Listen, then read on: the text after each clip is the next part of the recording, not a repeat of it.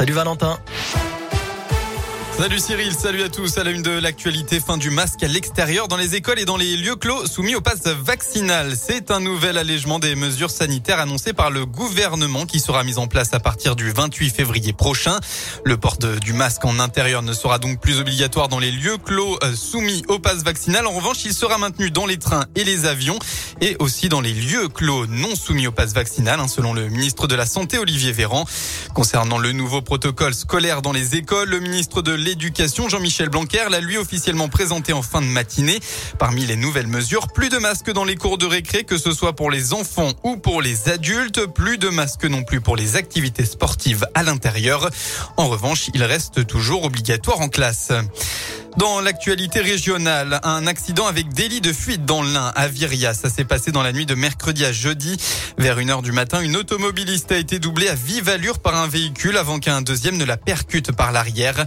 Selon le témoignage de la victime, légèrement touchée, le conducteur en cause est sorti visiblement sous l'emprise de l'alcool et a pris la fuite avec le premier en direction du centre-ville de Bourg.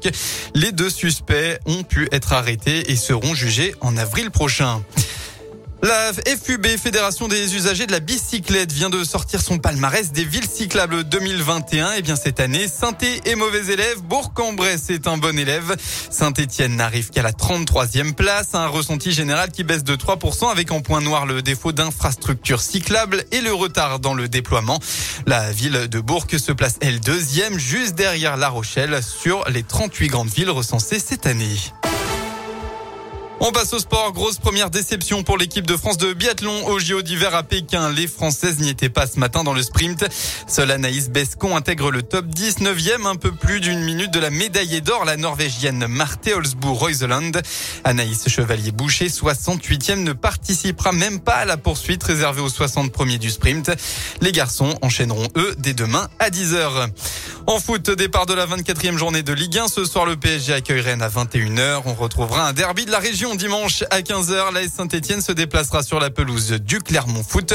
Une rencontre qui se jouera à guichet fermé. Et puis enfin, en basket, un déplacement pour la chorale de Roanne. vingtième journée de championnat élite. Les Roannais joueront ce soir sur le parquet du Portel à vingt heures. Voilà pour l'essentiel de l'actualité. Un coup d'œil à la météo. Et bien du soleil, du soleil et encore du soleil dans la région. Le ciel restera majoritairement bleu jusqu'à la fin de la journée, si ce n'est l'apparition de quelques petits nuages du côté de la Loire et de la Haute-Loire. En revanche, on va retrouver un peu de vent dans le département de l'Inde et rafales attendues jusqu'à cinquante kilomètres heure. Côté Mercure, il fera au maximum de votre après-midi entre cinq et huit degrés, cinq au Puy, six à Oyonnax, sept à Ambert et jusqu'à huit degrés à Roanne. Merci Valentin.